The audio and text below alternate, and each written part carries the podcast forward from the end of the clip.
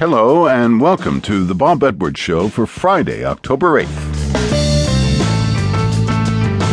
Columnist David Broder of the Washington Post is here with his regular Friday analysis of politics. Then I'll talk with documentary filmmaker Charles Ferguson. Inside Job is the title of his film about the Wall Street meltdown of 2008, and it's a remarkable thing to watch.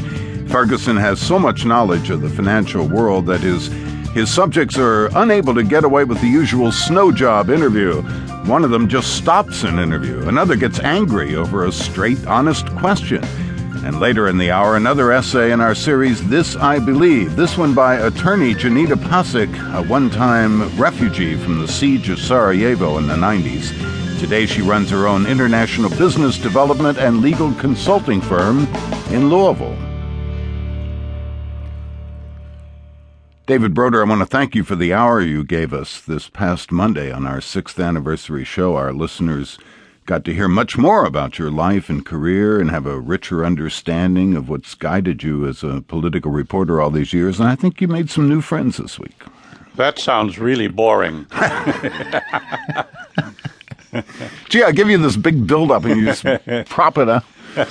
Uh, before we get to partisan politics, how about the dilemma the Supreme Court took on this week in the outrageous case of religious zealots cheering the deaths of American soldiers as God's punishment for allowing gays into the army. And the court has to decide if this is free speech and free practice of religion.